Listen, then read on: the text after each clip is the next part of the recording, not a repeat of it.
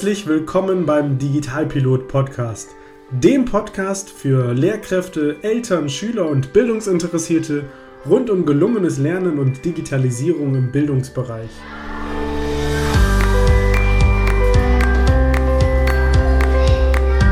Was ist eigentlich Digitalisierung im Bildungsbereich? Brauchen wir sowas? Verändert sich Lernen durch Digitalisierung? Und wie genau läuft das eigentlich mit den Tablets in der Schule? Welche Chancen und Herausforderungen bringt Digitalisierung für das Lernen mit sich? Viele spannende Fragen und noch viel mehr spannende Antworten erhältst du in genau diesem Podcast.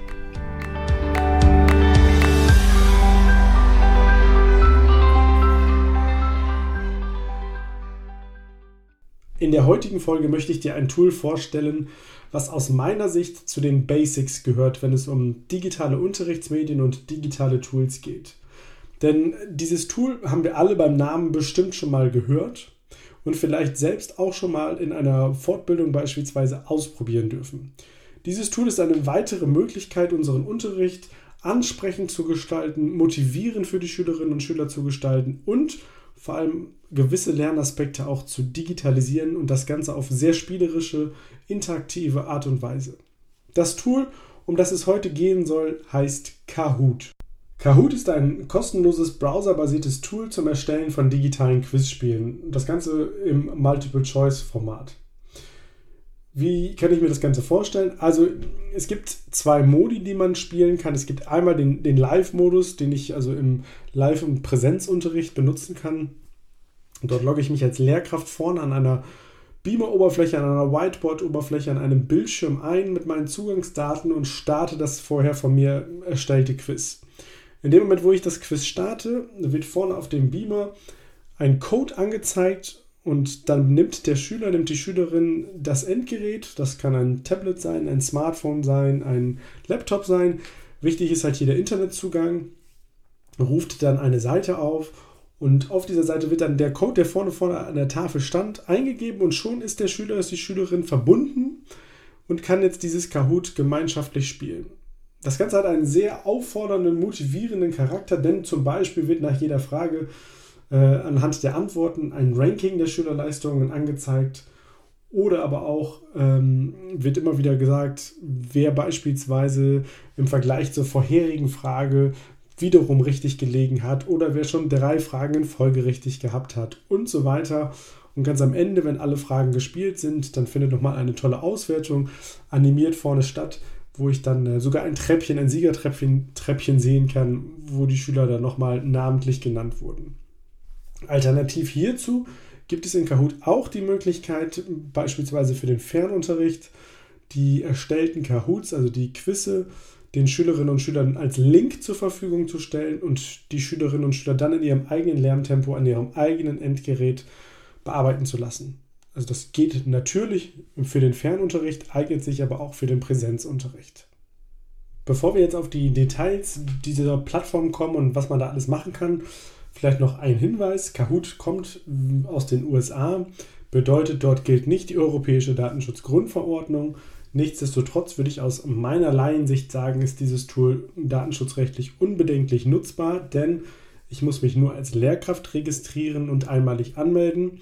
Das Ganze funktioniert kostenlos und danach kann ich mich äh, ja, jederzeit als Schüler entweder über den Code verbinden mit dem Lehrer also ich muss dort auch keine personalisierten Daten eingeben oder aber äh, ich bekomme den Link von meinem Lehrer zugeschickt und dann auch dann muss ich wieder nicht meinen Klarnamen eingeben. Also ich kann immer Platzhalter benutzen, sodass Kahoot nicht auf persönliche Daten der Schülerinnen und Schüler zurückgreift. Wie funktioniert das Ganze jetzt in der Praxis? Schauen wir uns einmal die Oberfläche von Kahoot ein bisschen an. Wenn man sich jetzt erstmalig registriert hat, und das geht auf www.kahoot.com, und dann wird man ab und zu, wenn man sich eingeloggt wird, gefragt, möchtest du auch wirklich weiterhin die Basisfunktion und das Basispaket benutzen, das kostenlos ist. Also ich benutze nur die Basisfunktion und das kostet eben wie gesagt nichts.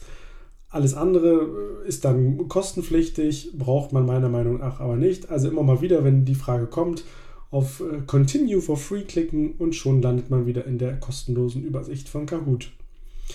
Im Backend von Kahoot sind jetzt eigentlich zwei Themenbereiche wichtig für uns im Menü oben.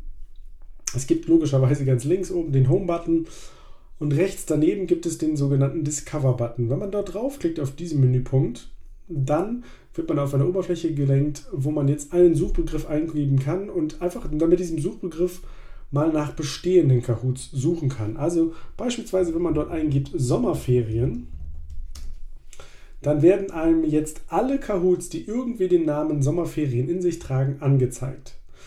Es wird einem angezeigt in der Übersicht der einzelnen Kahoots erstens, wie viele Fragen es schon gibt in diesem Kahoot.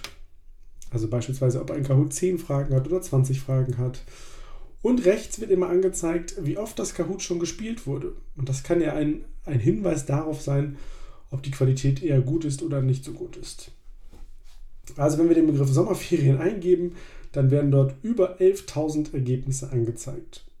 Wenn ich jetzt auf dieses Kahoot draufklicke, dann öffnet sich das Ganze und ich kann es jetzt entweder spielen oder wenn ich auf den blauen Button klicke, editieren.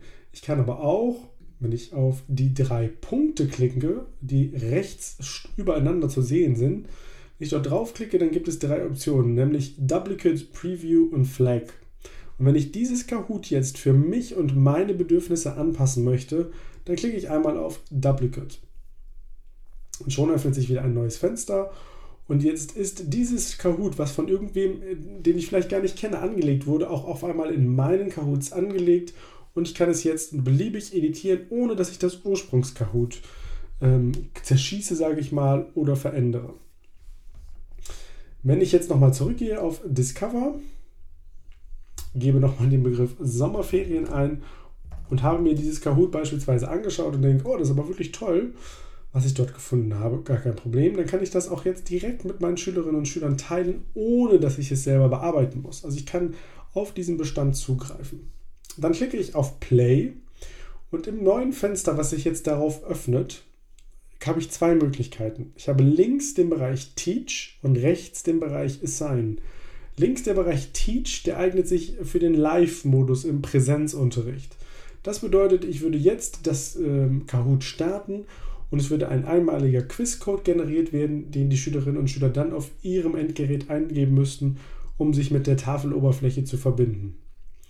Wenn ich rechts auf Assign klicke, dann kann ich noch ein paar Parameter einstellen, beispielsweise bis wann das Kahoot erledigt werden soll, denn das ist der Modus, mit dem ich einen Link generieren kann und dieses Kahoot dann als Link für meine Schülerinnen und Schüler zur Verfügung stellen kann. Beispielsweise für den Fernunterricht oder aber wenn es eine individuelle Bearbeitungszeit im Unterricht geben soll. Also ich kann wie gesagt eingeben, bis wann das Ganze äh, abgegeben sein soll. Ich kann auch ähm, den Nickname-Generator anmachen. Das bedeutet, der Schüler kann keinen Klarnamen eingeben, sondern wählt dann einfach einen von Kahoot vorgeschlagenen Namen. Also auch nochmal eine ein Pluspunkt in Sachen Datenschutz. Wenn ich dann auf den Button Create klicke, dann öffnet sich wiederum ein neues Fenster und es wird mir jetzt ein ja, Link angezeigt. Wenn ich den kopiere und den Schülerinnen und Schülern zur Verfügung stelle, dann können sie eben dieses Kahoot auch spielen. Also es waren jetzt zwei Möglichkeiten. Ich gucke entweder, welche Kahoots gibt es schon und passe die an oder erstelle neue Kahoots. Bleiben wir mal bei dem Beispiel, ich möchte ein bestehendes Kahoot verändern wie komme ich da jetzt hin? Oben in der Menüleiste klicke ich dafür einmal auf Kahoots. Und in dem neuen Fenster links sehe ich dann wieder die Überschrift My Kahoots und dann sehe ich jetzt alle Kahoots, die ich irgendwie mal dupliziert habe und dadurch automatisch in meinen Hintergrund äh, von Kahoot abgelegt habe. Ich kann jetzt jederzeit dieses Kahoot auch wieder spielen oder aber über den blauen Button rechts editieren. Wenn ich da draufklicke auf Edit, dann öffnet sich der Bearbeitungsmodus, in dem ich unter anderem einstellen kann, ähm, wie viel Zeit hat ein Schüler zur Beantwortung der Frage. Wie viele Punkte gibt es für die Frage? Welche Antwortmöglichkeiten gibt es? Und natürlich, welche Frage ist eigentlich gerade relevant? Welche möchte ich gerade stellen? Vielleicht noch ein Bild hinzufügen. Ich kann ganze Fragen löschen. Ich kann ganze Fragen äh, hinzufügen. Das Ganze kann man sich ein bisschen vorstellen wie so eine Präsentationsoberfläche von gängigen Präsentationsprogrammen, wo es eben so, so Folien gibt, durch die ich mich dann durchklicken kann. Auch wenn ich hier fertig bin, dann klicke ich rechts wieder auf oben rechts auf ähm, Dann und dann ist das Ganze gespeichert und fertig. Und auch dann habe ich wieder die Möglichkeit, das Ganze zu spielen, wenn ich auf Play klicke dann, den grünen Button. Und jetzt wird mir wieder angezeigt, es gibt links den Bereich Teach für den Präsenzunterricht oder rechts Assign, indem ich dort wieder einstellen kann, bis wann das Kahoot erledigt sein soll, um mir dann wieder einen Link zu generieren. Also diese Möglichkeiten habe ich mit Kahoot. Und habe ich einmal ein Kahoot erstellt, dann kann ich es eben mit meiner Klasse spielen.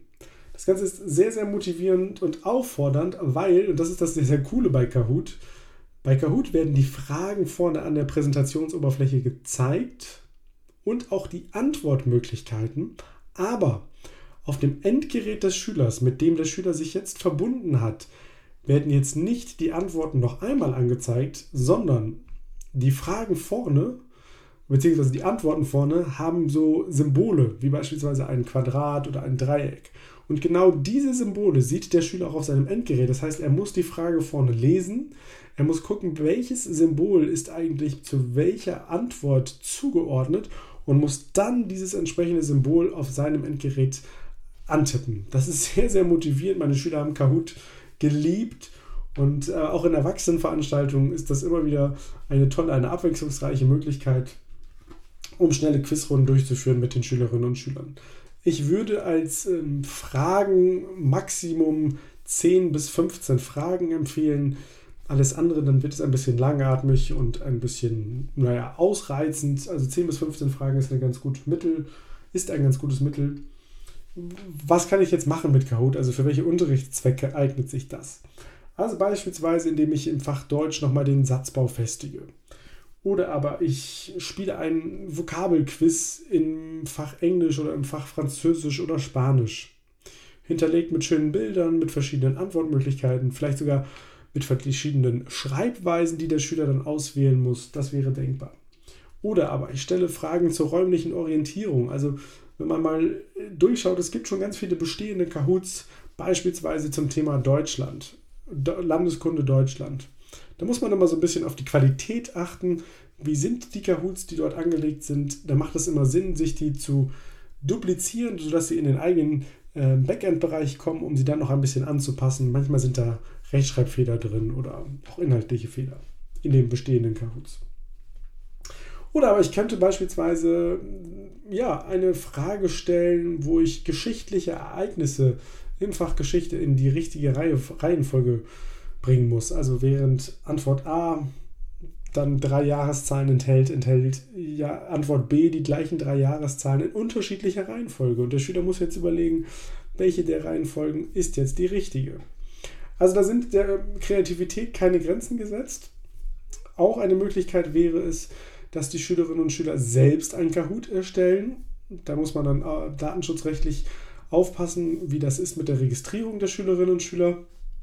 Aber grundsätzlich wäre es denkbar, dass man den Schülerinnen beispielsweise sagt, ihr bereitet jetzt mal als Ergänzung zu unserer Unterrichtsstunde oder als Ergänzung zu eurem Referat eine Frage mit entsprechenden Antwortmöglichkeiten vor. Und aus diesen Schülerfragen und Antworten bastelt man dann ein Kahoot, was man mit den Schülerinnen und Schülern spielt. Also das habe ich häufiger mal gemacht. Die Schüler haben quasi mir die Fragen analog eingereicht. Ich habe das Ganze digitalisiert, hatte dann einen sehr auffordernden Charakter und hatte auch einen sehr großen ja, Lebensweltbezug zu den Schülerinnen und Schülern, weil sie sich eben die Fragen selbst überlegt haben und dann nochmal gemeinsam mit ihren Mitschülerinnen und Schülern spielen konnten.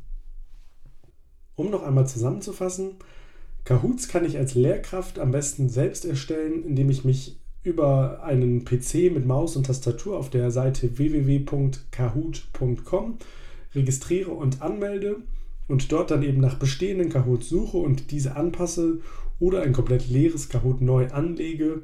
Das geht über den Button Create oben rechts und dann mit meinen Schülerinnen und Schülern entweder live im Präsenzunterricht spiele oder den Link für den Fernunterricht oder die individuelle Bearbeitung zur Verfügung stelle. Eine Teilnahme der Schülerinnen und Schüler ist jederzeit über ein Smartphone oder ein Tablet problemlos möglich.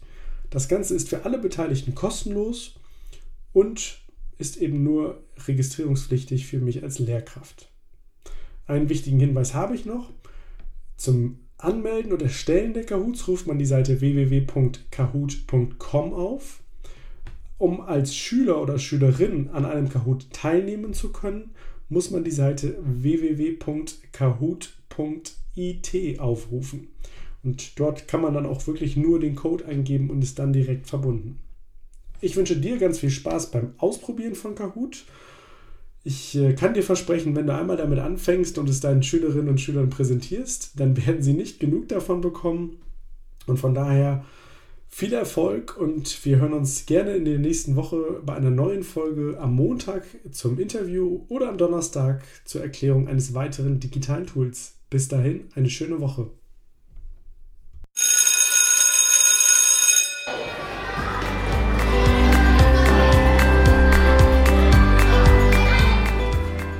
Das war der Digitalpilot Podcast. Weitere Infos findest du übrigens auch unter www.mediencoaching.nrw und auf meiner Facebook-Seite. Nutzt du selbst gerne ein cooles digitales Tool und möchtest deine Erfahrungen hier im Podcast teilen? Dann schreibe mir doch einfach eine E-Mail an post.mediencoaching.nrw. Brauchst du noch ein paar Ideen für deinen digitalen Unterricht? Dann bestell dir jetzt mein Buch Toolkit Digitale Unterrichtsmedien. 60 Tools für gelungenen digitalen Unterricht über meine Website oder den Buchhandel. Also, bis bald!